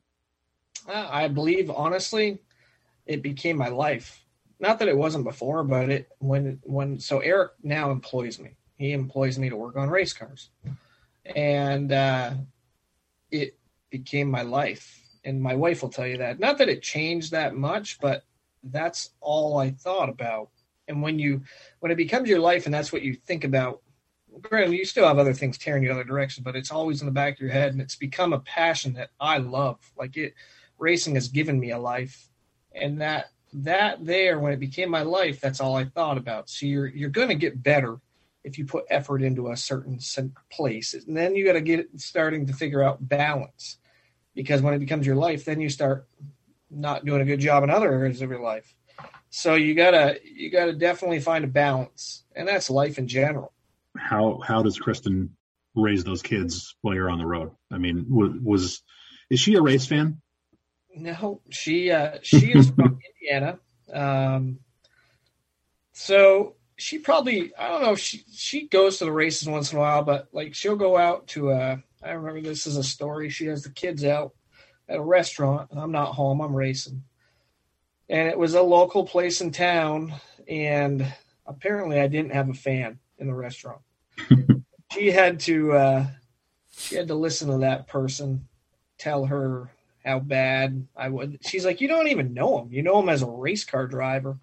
Um, and that that's tough for her sometimes because you're going to have people that dislike you, and there's going to be people that like you, unfortunately. Um, and there is a fortunate thing there, but so she has to deal with that end of it, and she deals with me being gone a lot. She is a saint of a wife, and I'm very fortunate that she is such a good mom and takes care of me. She's got four kids, not three. I'm the other kid. So, and how does how does having the kids?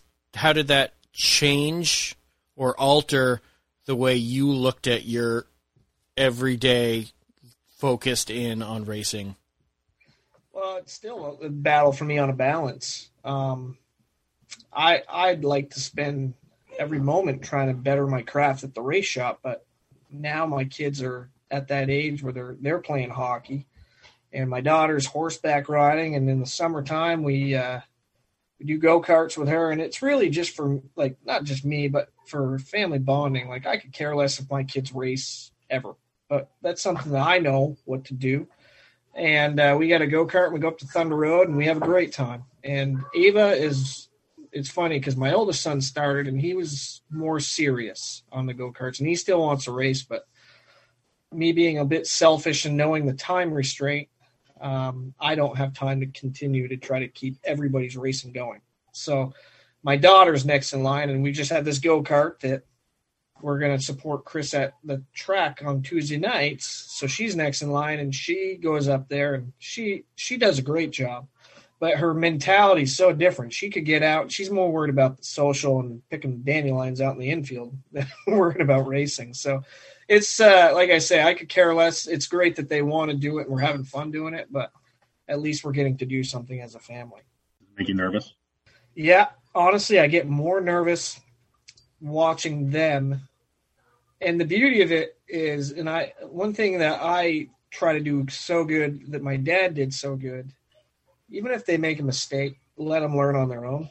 Don't go in and start yelling at them and all that. Uh, we we just make it fun and uh, you try to you try to give him some pointers here and there. But Ava actually won a race last year, and Jason, I, I thought I was going to have heart attack on the sidelines there. Mind you, they're racing against four other kids. Their were racing, and uh, but it was you you find yourself getting nervous, and that was pretty neat. Let's switch back to you here, um, and now Derek O'Donnell. um, that had to piss you off that the kid came in and, and he mopped up. I mean, he never lost the championship, and you were the guy in second place every year. Yeah, they they as a team were a great team. They outsmarted us, um, and he did a good job driving. Like anybody, and you you hear ah, oh, they say about me, you're a cheater. Um, it's one of those things. I think that team was very smart. And one thing I'll say, Derek is Derek's very to himself. If you ever talk to him, he's he's a, actually a really quiet person. Um, and I think all that stuff played into his benefit. And he did. He made good choices on the racetrack. He he. I don't. You can't take this away from him. And anybody that always says, "Oh, there was people that loved him, there was people hated him," just like me. And uh, the people that hated him, you can't take away the fact that he made good choices, knew how to get speed out of a car, and he kept his car in one piece every week. You can't. He's a hell of a driver. yeah, you have to. You. I don't care when they say everybody's cheating.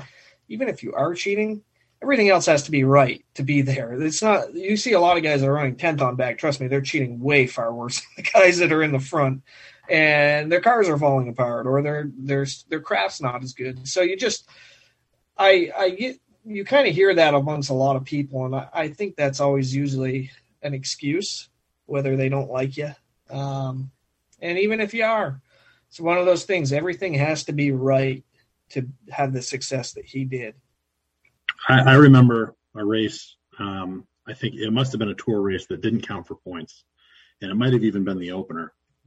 One year that Derek showed up with this weird looking. The front end was way up in the air and you know he had you know 15 degrees of camber in the left front and it looked like the thing was going to fall over and he absolutely killed everybody that day until it broke which and and you know i uh, i had seen derek obviously in the tigers and doing doing very well and at that point he'd already won at least one championship in the late models if not two um but that was the day that i was like this kid's got it figured out so one thing i'll tell you and doesn't really it didn't come to mind till and there's an exception, but you're naming off the guys that are even the up and coming kids that are good. All those guys that you named off that are successful, whether it's Brandon Lanfear, Marcel Gravel, Stephen Donahue, Derek O'Donnell, myself, you notice they all work on their race cars. And when you work on your race car, it's a skill that you form uh, that the guy that doesn't, he simply is just not going to know it. And I believe that helps you as a race car driver and it makes you make better decisions on the racetrack. Because if you have to replace that fender, um, that that takes time, and when you're working on it, you know that ah, I can't I can't be uh, destroying that. Not and there is exception for other guys because I believe there is guys that don't work on their cars that do very well, but you just you name that off those drivers and you it's all a pattern. Plus, it's also it's not as enjoyable, even for Justin and I, going around and you're interviewing Derek, and at the same time he's posting pictures on Facebook topless with an eight pack, and you're just like, he's absolutely jacked. we're all we're all doughy. Man bod right here. yeah. Uh, that kid is he's motivated, uh, and I think that's what that's why people hate him. Um, you know, the, the fans. He made it very easy to hate him. Well, when you're a motivated person like that, he does nothing but strives for success. Yeah. That's abnormal for a person. And you got to have all different types of people. And he is that person that is just a guy that nothing is better than success. Yep. That's all it is, and he'll do whatever it takes to get there. And that, in ways, I'm the same way. Um, and that's the com- the competitor coming out in you. I, I think that it was all you know in the approach, and it's uh, anything that I say about Derek, please do not take the wrong way. I respect the hell out of that guy. Um, you know, he worked in the cup level for a reason. Um, you know, and, and he won races and championships for a reason. But I think it was that focus. And like you said, he kept to himself. He was not friends with anybody really except the guys that he showed up with. Whereas you, are the goofy guy. You're the hometown guy who, hey, let's have a beer after. Let's go to Gusto's. Let's whatever. And, and I, I think that that played very well, and, and Thunder Road needed you two at the same time. Well, I can tell you, in my maybe to him, obviously championships and winning races are important, but I'm telling you, for me, championships and winning races are important. But first off, to me, you still got to have fun and you got to enjoy the people you're around. And I do. I have a lot of fun with everybody in the pit area, and that's the way it should be. Mm-hmm. That's my opinion of my view. Now, when I say milk bowl, what does that mean for you? Well, I've kissed a lot of cows in my life. Like, that's a good thing. when, when, well, when you when you hold a steering wheel in your hands for a living, that's that's a good thing. Yeah, yeah. No, it, milk bowl. I've been really fortunate. We won three of them, and Laperle told me I'm jinxed, just like him. And we are. We haven't won one since. Um, but that's uh, that's a really cool race. And I know, and I'm not picking on Cup, but they tried copying it and they kind of hacked it up because they didn't invert the field. And inverting the field is what makes all the magic.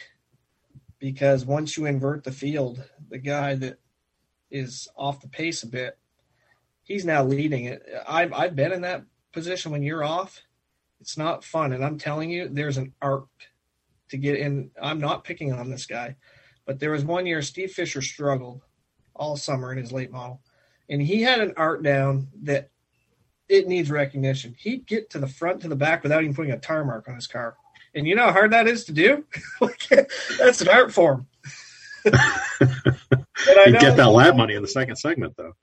What's that? He'd get that lap money in the second segment, though. Yeah, at least for a half a lap. Well, yeah. he struggled, and he's doing great now. It's good to see any growth in this past year. I follow kind of all the racing. He's doing really good. Um, that's good to see. And he's still racing. He's been racing a long time. So when you, and I know that you're a you're a fan uh, of all kinds of racing, um, and I know that you pay attention to the records and stuff. And when you look at the Milk Bowl program and you pick it up, you know, uh, you're at the racetrack and you thumb through that thing during a down moment and you see your name in there and you've got better numbers than Robbie Crouch and Dave Dion and the Dragons and all that. What does that, what does that do to your psyche? Uh, well, obviously it shows I've raced there a long time in a lot of races. Um, but it's, uh, I'm proud. Yeah, but I mean, but there's, there's Ricky Roberts has raced there a long time too you know. And I'm not picking on Ricky Roberts, but he hasn't won three milk bowls. Now, well, I've been real. There's a lot of things that go through your head. So you're, I'm really fortunate. I have a great family and team behind me because without that, those wouldn't be in the record books. Um, everything at a milk bowl, you got to have everything right, whether it's your luck, your skill, your car, your attitude. Everything's got to be correct um, because it's such a hard race to win. And when you can be a part of that, and I was fortunate to be a part of it three times, yeah, you're proud of that. That's that's an achievement right there. And uh, we still got the trophies in the shop. They're tarnishing every day, so it's uh, it's quite a quite a race to win. In uh, 2015, I uh, it was you and Derek, and you came from five points back uh, to win it. And that was the race um, that really everybody since that time has copied your strategy or tried to copy your strategy when you guys saved your tires. I actually found this audio clip uh, a few days ago when we figured out that we're going to be doing a show with you. And it's uh, this is right after. I want to, I want you to listen to this clip. It's it's Tom Curley. Has it been uh, rewarding to for you to see Nick come from unknown kid uh, to, I mean, he's Dave Dion popular right now. He is. I always thought he went too quick.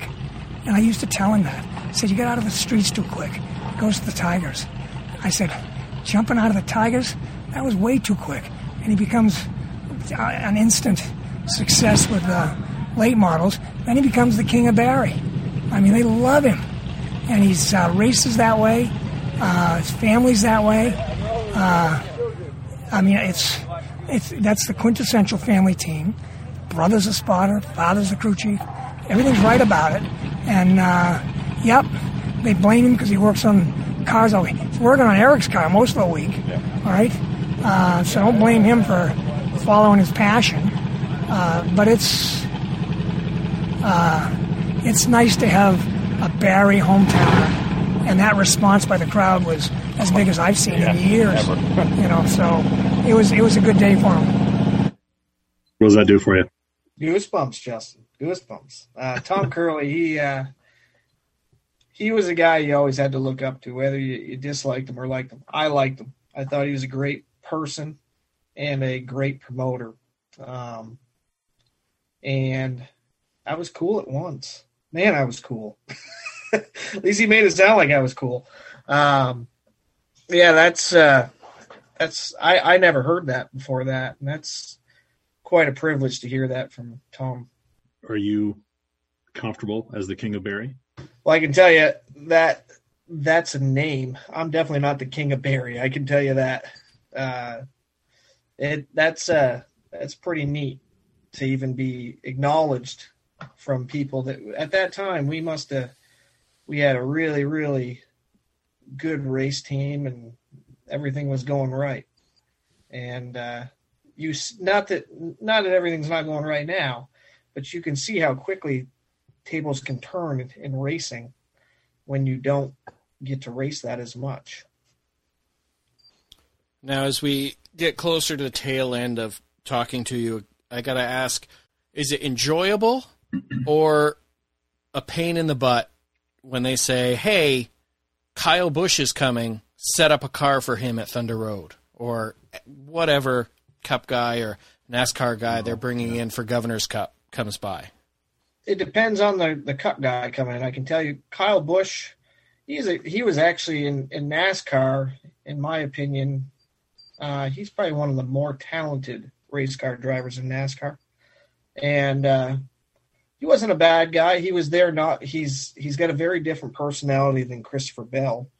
Um, he was there to win, and he was not there to make friends. He was not there, and he was nice. Don't get me wrong. He wasn't a jerk, but he he wasn't there to do anything but win.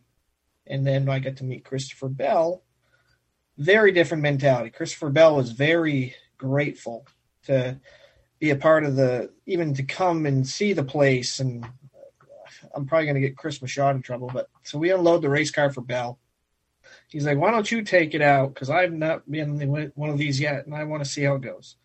I had my shorts and t-shirt. I'm like, I don't got my driver's suit here. I guess I'll get in. So I got in and I went out, did a couple laps. And Keith Fortier called me the next day because he works for Gibbs. He's like, "Are you dumb?" And I'm like, "What?" He's like, "Bell told me like you went out with your t-shirt and your shirt." And I said, "I wasn't planning on wrecking." Did you have a helmet on? uh, yes, I did. I put on one of Bell's dirt helmets. I think did fit. Working with well, that it made me think. Um, working with different people or racing against different people. You are, I mean, you're really not around ACT and Thunder Road that much at all anymore. You are now one of the main stars of the PASS tour. Um, you know, you probably would have won the championship last year if, if you hadn't. Uh, I think you missed. Was it last year or the year before that you missed a race? But you, you were. I mean, how how have you been accepted? Um, in two different ways. One as an ACT guy, racing in, in the PASS world, and two as a Vermonter uh, up against all the guys from New Hampshire and Maine. Believe it or not, so when we ran the tour, I I didn't I didn't really know that many guys when we went to race PASS. Um, I knew Ben Rowe and I knew Glenn Luce at the time when he was racing. Um, Eddie McDonald was kind of there. I didn't know any of them. And I remember going to Thompson the first race, total failure. Like we had nothing but problems. Wrecked the race car first race. It felt like the ACT tour all over again. We struggled. Oh, you're consistent. yeah, yeah. Uh, and we had wrecked the car, and at the time, uh, Brian Latouche was pitted next to us with Todd Stone, and uh, we came in and we started working on it. And it, one thing that still sticks in my mind of that whole weekend, the successful part of the weekend, Brian Latouche acknowledged me. He said, "I know you, you you didn't have a great weekend. You wrecked your race car, but as a race crew chief." I'm proud of you. Never gave up. And coming from Brian, Brian was he was a well liked, great guy through the community. Yeah, he was. Yep. and I really miss Brian. Um, but that day, that that was all I needed for the the my weekend. It was a small thing like that. It wasn't even success on the racetrack because we didn't have success on the racetrack. I can tell you that. Um, but that meant a lot. And then we just it's like anything you get going and you get learning more and more about the cars and learning meeting people and all those main guys are all good guys they're just like the people in vermont they're all real good people they just can't pronounce their r's so um, but besides that they're great people Is there any rivalry? Uh, I, I mean, and I'm and I'm talking about back in the days when it was Mayberry and Curley, you know, slinging press releases at each other and and and pitting row row Clark Clark against whoever the star of the day was, Jean-Paul Cyr, Patrick Laperle, you know, saying our stars versus their stars, and and now there's some crossover, especially with you, but Glenn Luce and Ben Rowe and that stuff too. I think they're fortunate right now. Um, I know, I know promoters always have rivalries, um, but right now I believe Chris and Tom are getting along somewhat. I know that there's a Granite State series, um, but I think they all try to work with each other. Um, they they definitely try to make. I, I don't I don't do a good job at reading as much as I should on the write ups of the PASS stuff, and I I know like we were fortunate we had some real real good success this past summer, but I don't read all the write ups as much as I should. Um, and that's just unfortunately getting busy, just getting busy in life. Um, and I know it's insulting to you, Justin, because you write all the time. But I haven't written in a couple of years. Don't worry about see, me. that, see, that shows how much I've read. There you go. yeah. yeah. Nobody's called me in a couple of years or to do any writing, so you that's that's why we're doing this. That's why Tom and I are doing this because we got bored. You can see I'm right up on the times. yeah. And I just went to broadcasting because I don't like to write, so no worries there. There you go. Yeah. Hey, nothing wrong with that. So as we hit the uh, stretch here, we like to do some quick hitting questions, just kind of for fun before we let you go. And we're gonna debut some new questions this week. We've done the same three for our first handful of guests. And uh, first question: What is Nick Sweet's guilty pleasure TV show that you don't want people to know that you're recording and watching? Heartland. We we my wife and I it's a show about a family that lives on a ranch with horses. And uh it's probably if you saw it you'd be like, Are you kidding me? Are you a crier? Do you cry at the show? It's one of those it's one of those tear felt moments. Yeah, it's every episode you're like, damn, I want to go buy a ranch and get some horses.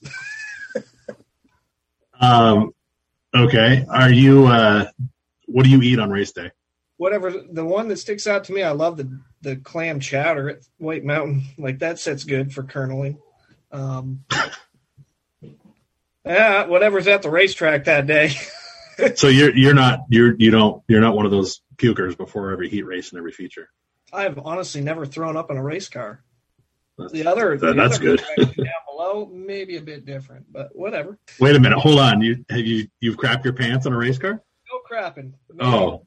I remember uh, I tried to hold it at Groveton, that race that went forever under yellow, and couldn't do it anymore. It was just, ah, it's a Don't let it relief.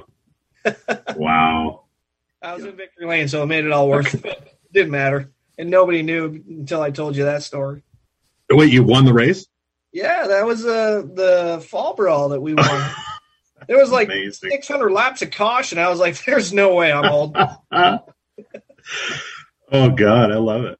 Kind of to go with the first question, what's the embarrassing music that you have in the playlist that when people aren't around, you're just like, God, I have to listen to whatever, Miley Cyrus, whatever it may be. 90s country, probably.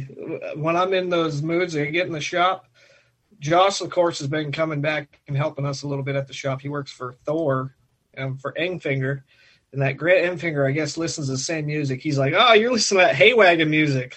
like, uh, yeah, That's not that embarrassing, I guess. I mean, that's sort of expected. yeah. Well, usually it's uh, '90s rock alternative, but when people aren't around, throw out the old uh, George Strait and all that stuff. Alan Jackson. I got one more. I got one more. What's the best race party you've been to that you can talk about? I can't talk about it. ah, the best race party. Because I've seen you at a few. Yeah, Yeah. I'm telling you, my 21 that that raised right up there, and I'm gonna embarrass the girls, but I remember it was Sean Corbett's wife and Rachel, and they were pouring tequila down my throat, and there's nothing like being in the middle of two women. What? Why not? All right. All right. It didn't get any better that night. Yeah, no. I couldn't even go to. I remember it was near the Champlain Valley Fair because I remember I got a call to go there the next day. I was like, no, no. This is what back to like to make an appearance? Yeah, yeah. To go to the Champlain Valley Fair, and there was no way I was going there. Like I, I remember I got home and I was living with my parents at the time, and I laid right next to the toilet. My mom, she's like, "What's wrong with you?" I was like, "Oh, I had some bad food." like, she knew it wasn't bad food when it came up. It was like she's like, "It smells like pure alcohol in here." Yeah, uh, I don't know. It happens. It does. Yeah. growing up. Hopefully, there's no kids listening to this because I just I'm not giving anybody good information. No, we don't have we, we look at the numbers. There's not a lot of there's not a lot of young people listening to the show right now. I don't know, maybe. You're you're more you're the most modern guy that we've had on, so maybe the kids are gonna be disappointed when they hear this. But all right, man. Well, uh, it's been a lot of fun and uh, what are you doing this year anyway? That's a good question. Uh, I know for a fact I'm going to be helping Eric at Thunder Road if he wants to do Thunder Road all year.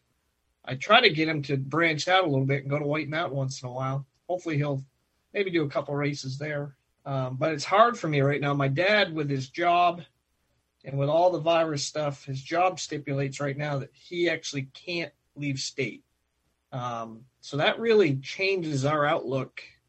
Like I'd love to go to Hickory, but we can't right now. Um, without him going, he is my tire guy and crew chief. And um, if the team's not together, we're we're not going to go with a man left behind here. We're going to go all together, and that's the only way I want to do it. No, we didn't really bring it up. What does it mean for you to have this hobby that you can include your dad and your brother with every week? It it really keeps us close because my brother, Doctor Phil, couldn't fix my brother and I's relationship half the time. Um, so we even that's another topic uh, for another conversation. But I'll give you one. One time, my brother and I we were usually a comedy show on the radio, so he spots for me, and I'm the calm one. My brother's the one. I think it was like Marcel Gravel's dad or whatever. We're like in a race, and I just passed Marcel, and my brother's like, he's smiling at me, and I'm like, is he smiling because I just passed his son? Like, what's the? Pr-? He's like, I'm getting off the radio. I'll be right back. I'm gonna go throw him down the grandstands or something. I'm like, calm down. So he's uh This is under green. he's he's pretty comical to listen to. You know what though? The problem you grew a beard, and now I can't tell you two apart. I see pictures of you in Victory Lane. Well, but if you got a hat on in Victory Lane, I was like, what the hell is Nathan standing by the car for? Well, hopefully I don't get his temper. more like my mom. He's more like my dad, but they're uh, that's what that's why it works. Uh, it, we and the beauty of it is we all get along in our own way, and we all have our own courts. Does your dad still have to parent you two while you're at the track? Yeah, usually has to tell us to calm down a little bit on the radio sometimes. Sometimes all three of us get fighting. That's even more of a comical show on the radio.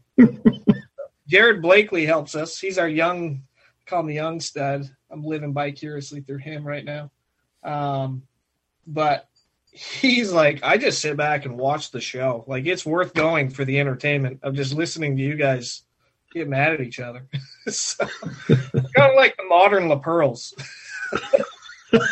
Wearing each other in English, not French. God bless you. All right, man. Well, thanks for doing this, and uh, have a beer with John for us tonight. He's And, already uh, in bed, I'm sure. I'm going to get out of this room. My wife's sitting out there with the kids. I heard them fighting earlier, so yeah, we're going home after this, guaranteed. all right, make Steven's bed for him.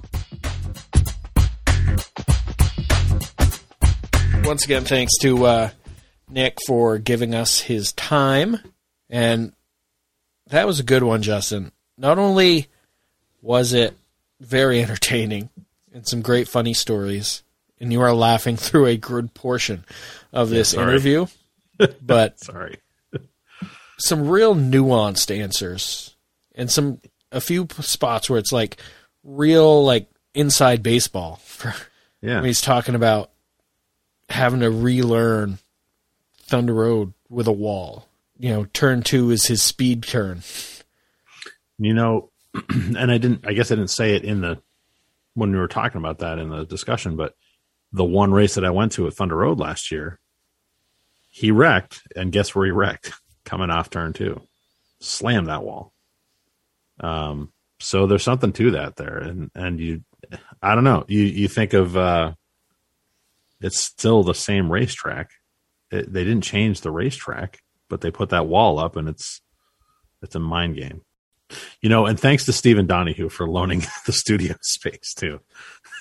That's just the craziest thing I've ever heard. Uh, we didn't mention that he, before we started. He was trying on Steven's hats to see if there was one He that did. he He felt a- comfortable he had in. He had a bush hat. But the brim was a little too flat for Yeah, his his Didn't liking. look good. Thanks everybody once again for uh, tuning in to Uncommon Deeds. Hope you enjoyed this episode. If you did, feel free to throw us a like, give us a five star review. Helps us with algorithms and what have Yeah. you. If you feel like it. Yeah, Yeah. that'd be great. Then also get at us on the socials. Mm-hmm. Like us on Facebook at Uncommon Deeds. Share those posts too. You guys have been amazing with sharing. That's awesome. Absolutely. Twitter at Uncommon Deeds. Uncommon Deeds podcast on the Instagram. And that's starting to take off too. We've we've gained a lot of Instagram followers lately. So that's it's awesome. Yeah, it's been And and uh, speaking of images and, and pictures, I, I we did a shout out to uh, Alan Ward on the Facebook page, but um, all the graphics, not all the graphics, but a lot of the the pictures of drivers and cars that are in our posts come from Alan Ward's uh, photo site, Big L's Photos.smugmug.com. Check him out. He's got so many pictures from everywhere um, Thunder Road, Airborne, Oxford, all through New Hampshire, Mass, Connecticut, wherever, down at Daytona. It doesn't, all of all of the, the racetracks um, for like 40 years. So check him out. and all of the fantastic or the posters with the graphics and the cars perfectly put on there. That is all done by Justin St. Louis, and he does a fantastic job. Well, I got, So, I got something right. I couldn't get my damn microphone right for a month and a half, but I do the graphics all right. Yeah, I guess. Well, you do all the mixing, Tom. So it's all, this is all you. yeah, let's let's point that out after you've had a month and a half of bad microphone. Well, it, it could have sounded a lot worse if it wasn't for you. Well, that wraps things up for this week's episode of Uncommon Deeds. As we uh, we're going to turn on the record button off and keep patting each other on the back. Yeah. Tune in next week, and remember Mondays we always let you know who the guest is going to be for the week. Wednesdays we try to put out a little teaser video for you, give you a little taste of what the interview might be like, and then uh, we release it Friday at midnight. and I try, I try every week to stay up, and I never make it. But I'm going to try this week too. And I tell him we've already lived through it once. Oh, I usually have listened to it once or twice since then while editing. And I tell him, you can wait till the morning. yeah. And it turns out I always do. Absolutely. All right. Thanks, everybody, for listening to Uncommon Deeds. We will catch you in our next episode.